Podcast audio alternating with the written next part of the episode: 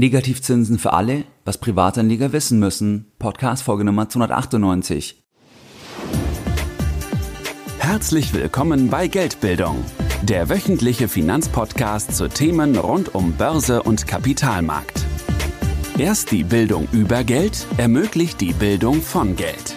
Es begrüßt dich der Moderator Stefan Obersteller. Herzlich willkommen bei Geldbildung. Schön, dass du dabei bist. Jeden Sonntag, da halten deutlich über 10.000 clevere Privatanleger meinen wöchentlichen Geldbildung Newsletter, bereits seit mehreren Jahren, seit 2014 und pünktlich versendet wie ein Schweizer Uhrwerk jeden Sonntag. In dem wöchentlichen Geldbildung Newsletter, da sprechen wir über weitere Aspekte, die dich bei deiner Geldanlage, bei deiner Geldbildung, bei deiner Altersvorsorge in Eigenregie unterstützen. Und diese Informationen findest du nicht auf der Webseite und auch nicht im Podcast. Das waren in den letzten Jahren Themen wie Investments von Star-Investoren, was können wir als Privatanleger davon lernen oder auch das Thema ETF-Sparpläne versus Aktiensparpläne oder das Thema anonymer Goldkauf im Tafelgeschäft, was ist jetzt hier wichtig für Privatanleger. Wenn du bei diesem Format noch nicht dabei bist, dann schließe dich uns gerne kostenfrei an und zwar kannst du das tun, indem du jetzt auf www.geldbildung.de gehst und dich direkt auf der Startseite mit deiner E-Mail-Adresse für das kostenfreie sonntägliche Format einträgst. In der heutigen Podcast-Folge Nummer 298, da möchte ich mit dir über das Thema der Negativzinsen sprechen. Zu diesem Themenkomplex, da gab es bereits eine Podcast-Folge für über zwei Jahren und zwar im April 2017 und das Thema, muss man sagen, ist leider nach wie vor im September 2019 sehr, sehr aktuell. Es ist jetzt vielleicht sogar aktueller denn je und da werden wir einsteigen. Das heißt, inwieweit hat denn die Gefahr von Negativzinsen für Privatanleger in Deutschland zugenommen und was musst du eigentlich zu diesem Themenkomplex wissen? Wenn wir einsteigen, dann konntest du in den letzten Wochen verstärkt Berichte lesen, dass Banken geschrieben haben, dass es sein kann, dass möglicherweise Negativzinsen dann irgendwann weitergegeben werden müssen oder Verwahrentgelt oder Strafzinsen. Das sind ja alles Synonyme. Das ist alles das Gleiche. Das heißt halt, dass wir einfach Geld bezahlen sollen, wenn wir Geld aufs Konto legen. Und da gab es dann zum Beispiel eine Äußerung, von dem Chef der größten Sparkasse Bayerns, und zwar von der Stadtsparkasse München, dass der gesagt hat, dass Sparern eben Negativzinsen möglicherweise drohen, aber es könnte noch Freibeträge geben, und zwar für Guthaben bis 100.000 Euro.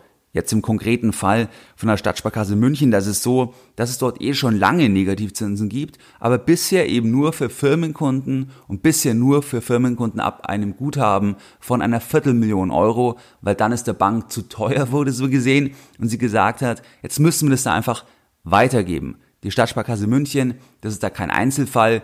Es gibt verschiedene Banken, die eben schon Negativzinsen erhoben haben. Kommen wir gleich noch dazu. Aber es ist bisher noch nicht die Regel. Was erstmal wichtig ist beim Thema Negativzinsen, es geht da um das Kontoguthaben. Das heißt, es geht nicht um dein Depot. Es geht nicht um Aktien, ETFs. Es geht nicht um Festgeld, was du hast. Es geht nicht irgendwie um eine bestehende Lebensversicherung so gesehen, wobei da auch die Negativzinsen indirekt mit reinspielen.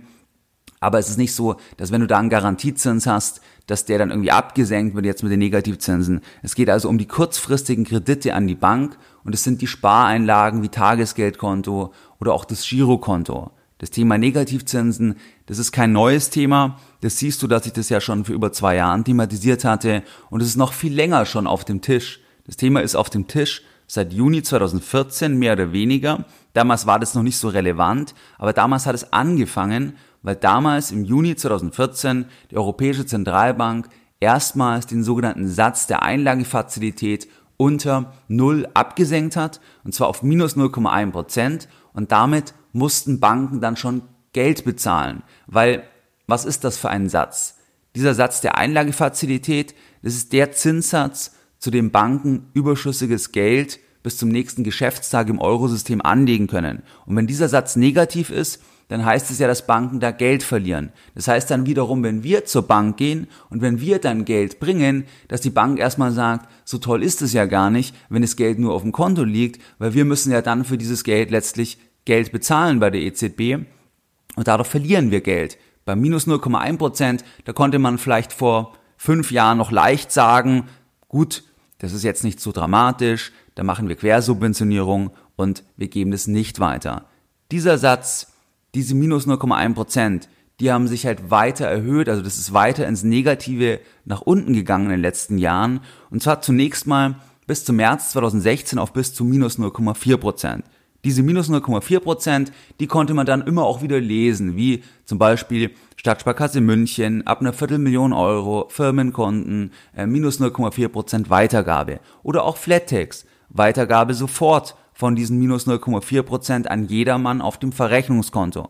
Kann man sagen, auch nicht so dramatisch, kann ich auf dem Girokonto einziehen lassen, auf dem Verrechnungskonto habe ich ja nicht so viel, aber es haben da dann schon verstärkt auch Banken weitergegeben, aber unterm Strich, wenn man jetzt das ganze Bankenuniversum anschaut, dann waren das immer noch sehr, sehr wenige Banken, weil einfach das ganze Thema das ist ja marketingtechnisch wirklich denkbar schlecht, weil wenn du zum Kunden sagst, sehr, sehr schön, dass sie Geld bringen, sie dürfen jetzt auch noch Geld bezahlen, ähm, dann, ja, dann ist es natürlich irgendwo erstmal sehr unintuitiv und ähm, nicht unbedingt marketingtechnisch eine Geheimwaffe, aber manche Banken haben sich halt gezwungen, das zu tun, weil es einfach zu teuer wurde, weil Banken insgesamt auch in 2018 zum Beispiel circa ähm, über zwei Milliarden an Strafzinsen überwiesen haben und da haben sich halt manche Banken einfach gezwungen gesehen. Jetzt ist erstmal vielleicht die Frage, warum gab es überhaupt diese Absenkungen? Also warum macht es die Europäische Zentralbank? Warum bestraft die Zentralbank die Banken und forciert ja damit das Thema, dass es auch an die Privatanleger weitergegeben wird? Hintergrund ist letztlich, dass dieser Satz der Einlagefazilität, das ist Teil der geldpolitischen Klaviatur zur Ankurbelung der Wirtschaft. Das heißt, die Geldpolitik, das heißt die Steuerung vom Preis des Geldes, da geht es ja immer um die Ankurbelung der Wirtschaft, um die Ankurbelung auch von der Inflation, respektive um die Verhinderung der Deflation.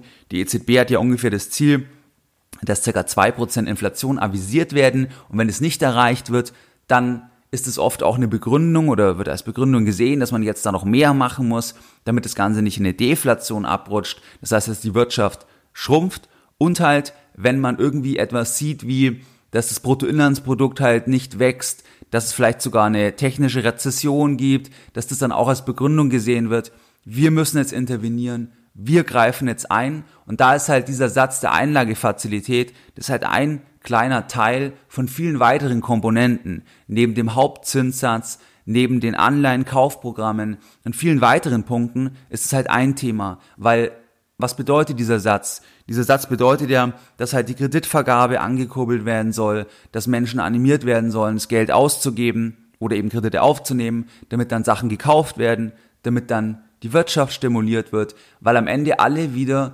auf das Bruttoinlandsprodukt schauen, hatten wir in einer der letzten Podcast-Folgen, dass das Wachstum vom Bruttoinlandsprodukt das ist die mächtigste Kennzahl der Welt und alle fokussieren sich darauf. Und das ist halt dann letztlich hinter dem Thema von diesem Satz der Einlagefazilität, was uns dann als Verbraucher, als Privatkunde, als Firmenkunde möglicherweise Negativzinsen auf dem Konto beschert. Das vielleicht als Hintergrund.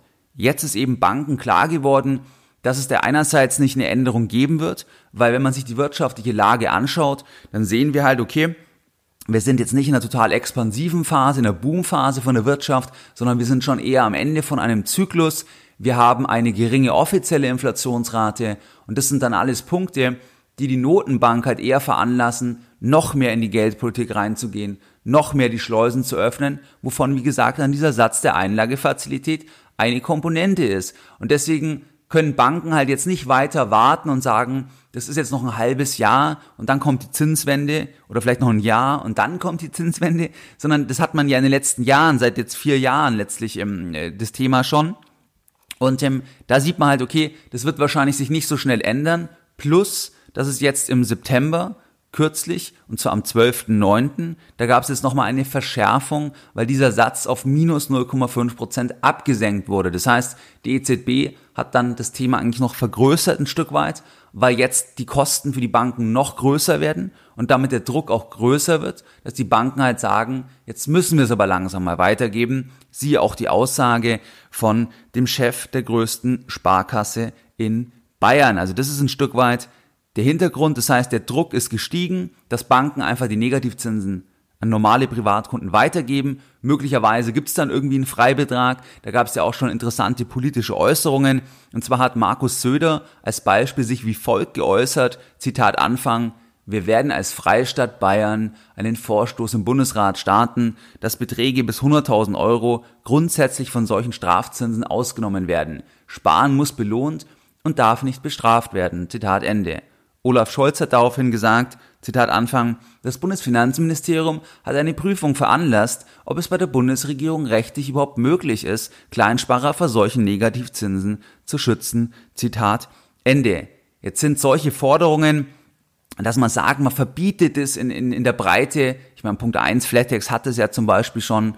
Und ähm, aber solche solche Forderungen, das, das, das ist halt eher eine Nebelkerze, das ist eher ein Marketing aus politischer Sicht. Also aus Politiker könnte ich es verstehen, das ist Marketing, weil weil es natürlich gut ankommt bei bei vielen Menschen, dass man sagt, wir schieben da dem Ganzen einen Riegel vor. Aber man muss halt sagen, Negativzinsen sind ja eh seit Jahren Standard. Wir haben halt das heute jetzt noch nicht in der Breite beim normalen Konto. Aber nochmal, ein Konto, das ist ein kurzfristiger Kredit an die Bank. Und ansonsten haben wir, wenn wir als Privatanleger jetzt nicht der Bank Geld leihen, sondern Deutschland zum Beispiel, da haben wir ja überall Negativzinsen. Und diese Negativzinsen, die betreffen uns ja. Zum Beispiel bei Lebensversicherungen dann indirekt, wenn die eben in Anleihen investiert sind oder bei kapitalgedeckten Rentenprodukten, die irgendwie in Anleihen investiert sind oder im oder bei anderen Produkten, die irgendwie Anleihen haben, da sind wir eh betroffen. Da gab es jetzt in den letzten Monaten und Jahren den sogenannten Present Value Effekt.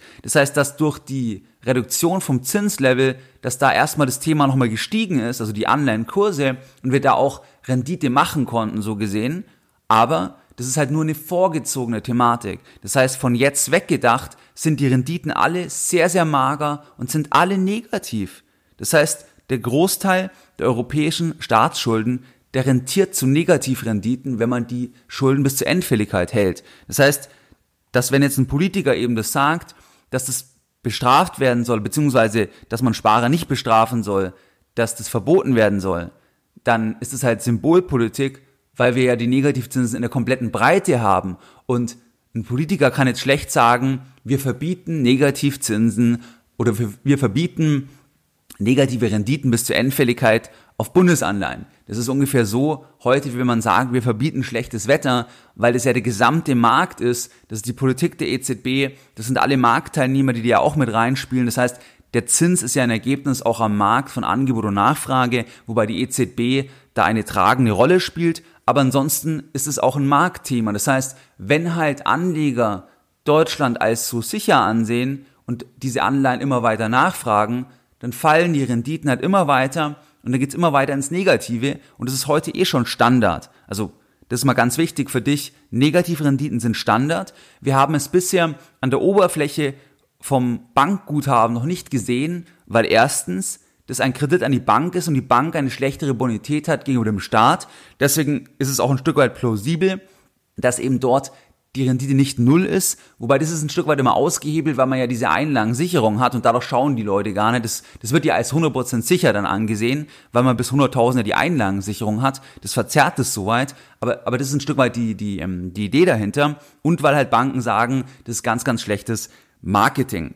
Was halt auch interessant ist, der Staat ist ja bei den Negativzinsen der allergrößte Profiteur. Der Staat ist der größte Profiteur, weil der Staatshaushalt automatisch, ohne irgendwas dafür getan zu haben, halt besser aussieht, weil jede Anleihe, die fällig wird, kann ich mit geringeren Zinskosten einfach refinanzieren und dadurch sehe ich erstmal besser aus, obwohl ich ja gar nichts dazu ähm, beigetragen habe.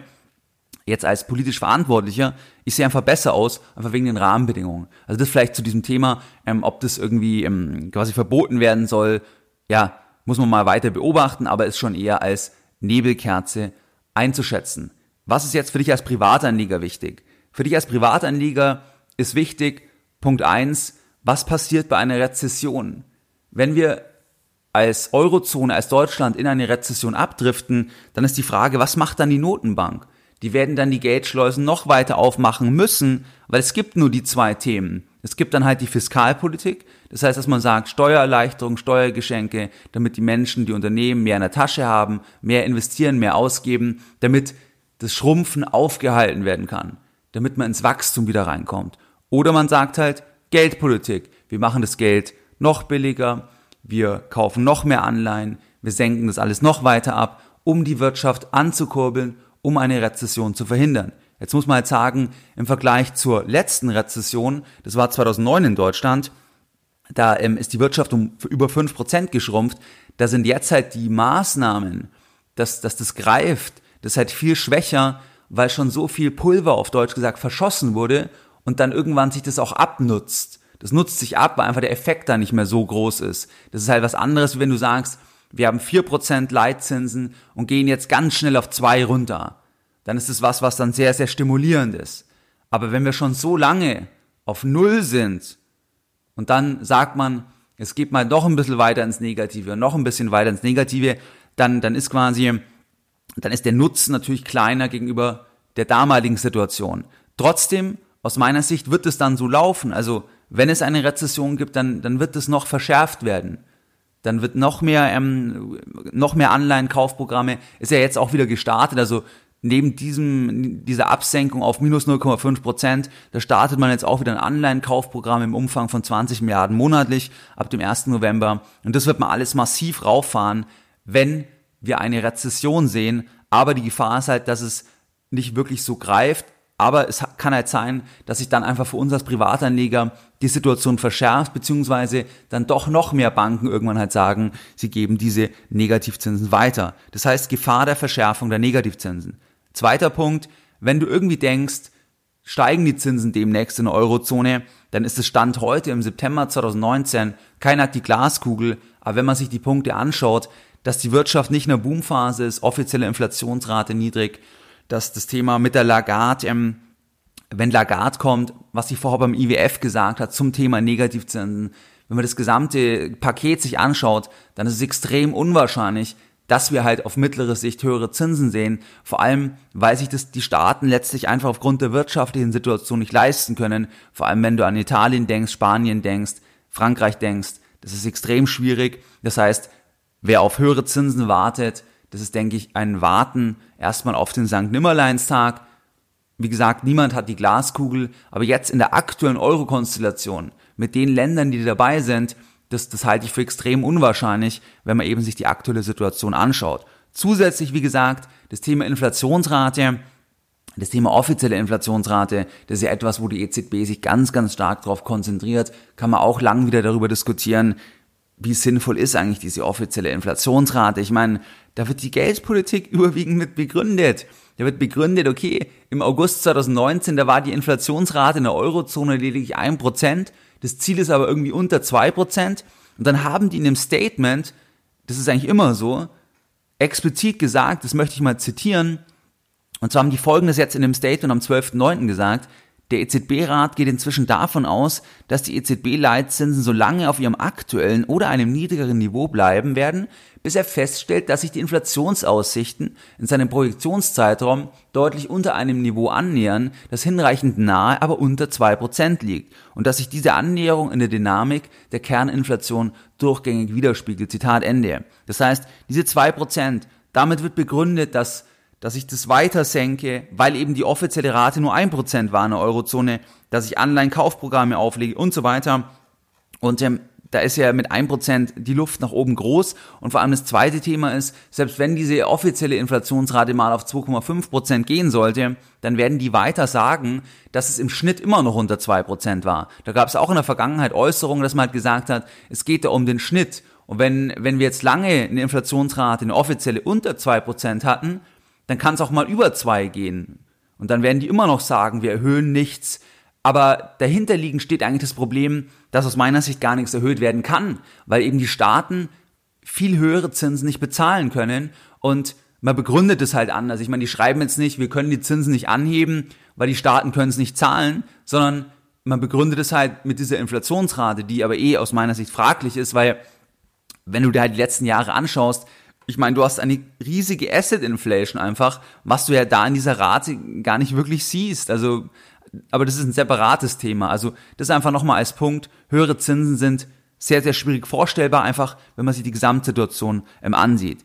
Dann kommt ein ganz wichtiger Punkt.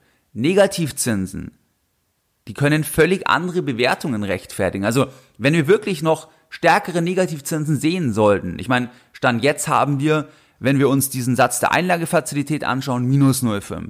Wenn wir uns den Zins am Markt anschauen, dann sind wir in Deutschland in der Spitze auf minus 0,7, minus 0,8. Das ist das Maximale, also die, die Rendite bei fünfjährigen Bundesanleihen. Das ist so das Höchste aktuell. Gleichzeitig geht's aber bis 25 Jahre, ist es negativ. Aber, aber die Spitze ist so minus 0,7.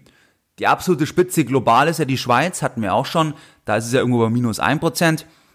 Und ähm, jetzt ist halt die Frage, was ist eigentlich, wenn die Zinsen wirklich noch viel negativer werden? Also was ist dann eigentlich? Hier ist einfach für dich nochmal wichtig, der Zins ist die zentrale Bewertungsgröße von Vermögensgegenständen. Weil immer, wenn etwas bewertet wird, dann geht's immer um die Cashflows. Was für Cashflows bekomme ich bei der Firma? Was erwarte ich für Cashflows in Zukunft? Was erwarte ich für Mieten in Zukunft? Das ist letztlich die Basis, weil du die zukünftigen Einnahmen kaufst. Das ist immer dann das, was man als innerer Wert bezeichnen würde, als fundamentaler Wert, wo ja auch es nie den objektiven Wert gibt. Es gibt vielleicht einen Marktpreis jetzt bei Aktien, da könnte man sagen, das ist der objektivierte Wert, aber sobald es jetzt private Sachen sind, da gibt es ja dann immer Interpretationsmöglichkeiten, sage ich mal vorsichtig formuliert. Aber was ganz wichtig für dich ist, wenn die Zinsen, wenn die wirklich viel ne-, mehr ins Negative gehen, dann kannst du noch ganz andere Werte sehen. Erinnert dich an die letzte Podcast-Folge das, was das IFW Kiel begründet hat, warum aus ihrer Sicht keine Inflationsblase, äh, keine Spekulationsblase bei Immobilien zu sehen ist. Das war eine relative Begründung. Und je weiter die Zinsen absenken, desto stärker ist dann zum Beispiel deren Begründung, dass, dass es immer noch günstiger ist. Das heißt ganz einfach, dass wenn wir wirklich Negativzinsen sehen, da können wir ganz andere Preise sehen. Bei allen Assets, die irgendwo Cashflow generieren. Da gab es auch ein gutes Gespräch von Warren Buffett, Bill Gates und Charlie Munger, so im Mai 2019 war das circa, und da ging es auch so um die Aussicht, wie die USA gesehen wird, driftet die USA eine Rezession ab und so weiter. Und da war von Buffett auch die Kernaussage, wenn die Zinsen so bleiben, und er sprach ja von den USA, da sind die Zinsen eh noch höher, auch wenn es gesunken ist, wieder ein Stück weit, wenn die Zinsen so niedrig bleiben, dann, dann, ähm, dann, dann sieht es ganz anders aus, weil man eben immer durch die Brille der Zinsen schaut. Und das musst du einfach im Hinterkopf behalten, auch wenn jetzt jemand denkt, ich warte jetzt nur auf den Crash, ich mache gar nichts, ich warte, weil irgendwann geht alles ganz runter. Ich wäre da vorsichtig. Natürlich kann das einen deflationären Schock geben, wo die Preise fallen, aber genauso kann es auch sein, dass es einen Ran gibt, wenn Menschen feststellen, Moment mal, jetzt muss ich hier noch was bezahlen unter Umständen. Sie lesen das zum Beispiel in der Zeitung und irgendwann kommt es dann vielleicht Vielleicht gibt's diese Ausnahme bis 100.000 Euro, aber es kann auch sein, dass Menschen dann bereit sind, noch höhere Preise für alles zu bezahlen, noch höhere Preise für Immobilien, dass mehr Menschen dann sagen, was kann ich denn sonst machen, dann auf Aktien kommen. Und das Thema Negativzinsen, das ist ja auch ein globales Thema. Das heißt, es betrifft ja auch Länder wie die Schweiz, auch die USA. Auch da kann es sein, dass man da irgendwann Negativzinsen sieht, beziehungsweise dass jetzt erstmal die Zinsen wieder auf Null abgesenkt werden. Das heißt, einfach für dich wichtig, Negativzinsen können andere Bewertungen rechtfertigen, weil der Zins die zentrale Bewertungskomponente ist. Das ist ganz, ganz wichtig. Der fünfte Punkt, das ist das Thema, dass Leute ähm, sagen, dass man quasi ja immer schon Negativzinsen hatte, also reale Negativzinsen. Wenn man sagt, wir haben einen nominalen Zins, ziehen diese offizielle Inflationsrate ab, die war jetzt ein Prozent in der Eurozone im August. Und dann sind wir halt heute auch irgendwie, wenn wir jetzt zum Beispiel Bundesanleihen nehmen, sagen wir mal, wir nehmen, wir nehmen Zehnjährige, die sind bei minus 0,5, dann tun wir nochmal die Inflation oben drauf, das ist ein Prozent, dann sind wir bei minus 1,5 Prozent. Da könnte jetzt jemand sagen, okay, jetzt haben wir Negativrenditen von minus 1,5 Prozent, aber das ist doch ganz normal. Das hatten wir früher auch. Aus meiner Sicht sind es völlig unterschiedliche ähm, ähm, Entwicklungen, weil das Kernproblem, das, das sind die fehlenden nominalen Zinsen. Weil wenn du keine nominalen Zinsen hast, dann heißt es, das Unternehmen sich Geld leihen können, ohne Zinsaufwand in der G&V zu haben. Ohne relevanten Zinsaufwand. Das heißt, es begünstigt eine völlig ineffiziente Kapitalallokation. Es ist ein Subventionsprogramm für Unternehmen und, für Staaten wegen den nominalen Zinsen. Weil als Staat, als Unternehmen, als Privatperson, ich bezahle ja den nominalen Zins auf die Schuld und nicht irgendeinen realen Zins. Und wenn ich da nichts mehr bezahle, dann begünstigt es halt eben Blasenbildungen. Es begünstigt Zombieunternehmen. Es bedroht das Bankgeschäft, weil ich zwischen Einlagen ähm, und Kreditgeschäft keine Zinsmarge mehr habe. Das ist ja auch das Thema, dass halt die Banken erodierende Ertragssituationen haben. Deswegen wollen sie es ja auch weitergeben, die Negativzinsen, weil sie ja schon über zwei Milliarden bezahlt haben letztes Jahr. Und ähm, die Situation schlechter wird, schwieriger wird, angespannter wird, weniger verdient wird und deswegen der Druck steigt. Das heißt, die aktuelle Phase negativer Realzinsen ist aus meiner Sicht nicht mit früheren vergleichbar aus den genannten Punkten. Und zum Zweiten kann man sich ja eh die Frage stellen, inwieweit eben ähm, diese offizielle Inflationsrate sinnvoll ist, weil die Kernentwicklung der letzten zehn Jahre, das war die Asset Inflation. Das war das Kernthema und das sehe ich eben gar nicht in der offiziellen Inflationsrate. Das ist das Thema. Und da gibt es ein super Zitat von Warren Buffett und zwar hat der mal gesagt, Only when the tide goes out do you discover who's been swimming naked. Only when the tide goes out do you discover who's been swimming naked. Das heißt, momentan können halt sehr, sehr viele Leute nackt schwimmen. Und ähm, wir wissen nicht, wer das alles ist. Also wer hat keine Badehose, wer hat keinen Badeanzug an? Wissen wir nicht, können aber sehr, sehr viele sein, symbolisch gesprochen. Und das sieht man aber dann erst, weil eben viele sich halten können, weil man eben kaum Zinskosten hat und dadurch oder einfach eine ineffiziente Kapitalallokation hat. Also das, das ist ein wichtiger Punkt. Und dann kommt noch ein Faktor, der limitiert das ein Stück weit. Das ist ganz wichtig richtige, also signifikante Negativzinsen, signifikante Negativzinsen, sie sind nicht mit einem freien Bargeld durchsetzbar. Weil du kannst dir ganz einfach die Frage stellen, wenn morgen deine Bank sagt, ab morgen müssen sie 5% pro Jahr bezahlen auf das Geld, was sie auf dem Konto haben und es wird monatlich abgerechnet. Und du hast 20.000 auf dem Konto. Dann musst du 1.000 Euro bezahlen, monatlich abgerechnet. Was wirst du dann sagen? Danke fürs Gespräch. Das war eine interessante Sache. Auf Wiedersehen. Weil 5%, da wirst du sagen, nee, auf gar keinen Fall.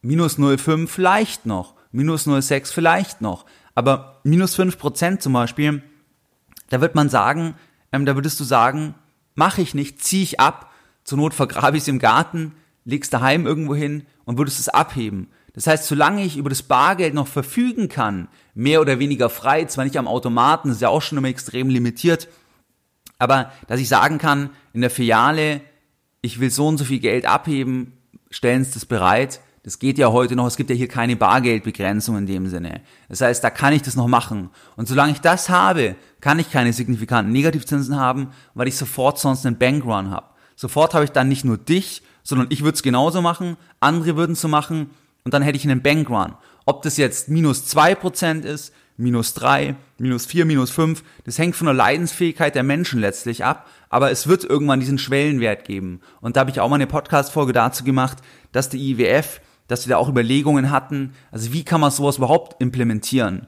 Und da war ja auch das Zentrale, dass mit einer freien Bargeldverfügung kann ich keine Negativzinsen, keine signifikanten Negativzinsen durchsetzen. Ist nicht möglich. Und ähm, da sehen wir jetzt auch parallel schon letztlich die Entwicklung. Sei es jetzt beim 500er Schein, dass er nicht mehr ausgegeben wird, sei es jetzt zum Beispiel beim, beim Tafelgeschäft, dass da das anonyme Tafelgeschäft vermutlich weiter eingeschränkt wird. Da ist die Richtung der letzten Jahre ja auch klar, von 15.000 auf 10.000, möglicherweise auf 2.000. Also da hat man auch die Tendenz, dass einfach das zurückgedrängt wird und das bräuchte ich auch, um überhaupt Negativzinsen ein, ein, quasi einzuführen. Ob das jetzt genau alles zusammenhängt, lassen wir einfach mal offen, aber das ist zumindest eine Entwarnung jetzt auf mittlere Sicht, weil so schnell werde ich das nicht umsetzen können, dass, dass eben das Bargeld erstmal eingeschränkt werden müsste komplett, bevor ich überhaupt Negativzinsen in der Breite, in der signifikanten Höhe durchsetzen kann. Was waren jetzt die Lessons learned in der heutigen Podcast-Folge Nummer 298? Deine Lessons learned in der heutigen Podcast-Folge.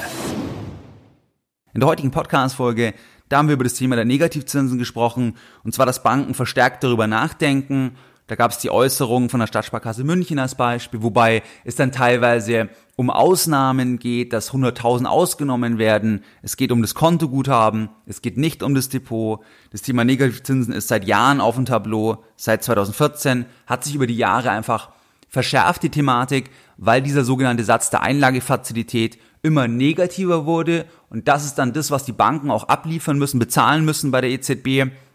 Und ähm, da hat sich das einfach verschärft die ganze Thematik. Jetzt am 12.09., da wurde dieser Satz auf minus 0,5 ins Negative weitergedreht, so gesehen, und dadurch verschärft sich die Thematik, plus dass die Inflationsrate sehr, sehr niedrig ist, damit begründet die EZB in der Regel weiter expansive Geldpolitik, plus dass die Wirtschaft schwächelt. Auch das ist dann eine Begründung, warum eben die, die, die Schleusen noch weiter aufgemacht werden. Das heißt, wir haben hier verschiedene Effekte, die es wahrscheinlich erscheinen, dass eben die Gefahr zumindest einfach zugenommen hat. Negativzinsen haben wir sowieso komplett in der Breite schon, seit Jahren letztlich. Und gerade jetzt in diesem Jahr hat sich extrem verschärft und die meisten Staatsanleihen, die meisten Euroanleihen von Staaten in, in, rentieren bereits zu negativen Renditen. In Deutschland alle Laufzeiten letztlich teilweise bis 30 Jahre, jetzt gerade zum Zeitpunkt der Aufnahme der Podcast-Folge, da sind die 30-Jährigen gerade noch bei 0,03, waren aber auch schon negativen. Ansonsten alle Laufzeiten negativ. Ich kann da nur Geld verdienen, wenn es noch mehr ins Negative geht,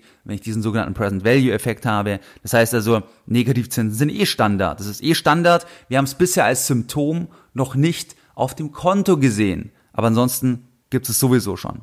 Das waren eigentlich die entscheidenden Punkte. Und ähm, höhere Zinsen sind kaum vorstellbar aus verschiedenen Gründen. Wirtschaftliche Lage, geringe Inflationsrate und so weiter. Und das waren die Punkte, die ich heute in dieser Folge mit dir teilen wollte. Wie du es gewohnt bist, dann möchte ich auch die heutige Podcast-Folge wieder mit einem Zitat beenden und heute ein Zitat von Geldbildung. Deine Geldbildung ist deine Verantwortung. Mehr Informationen zu Themen rund um Börse und Kapitalmarkt findest du unter www.geldbildung.de. Und immer daran denken, Bildung hat die beste Rendite.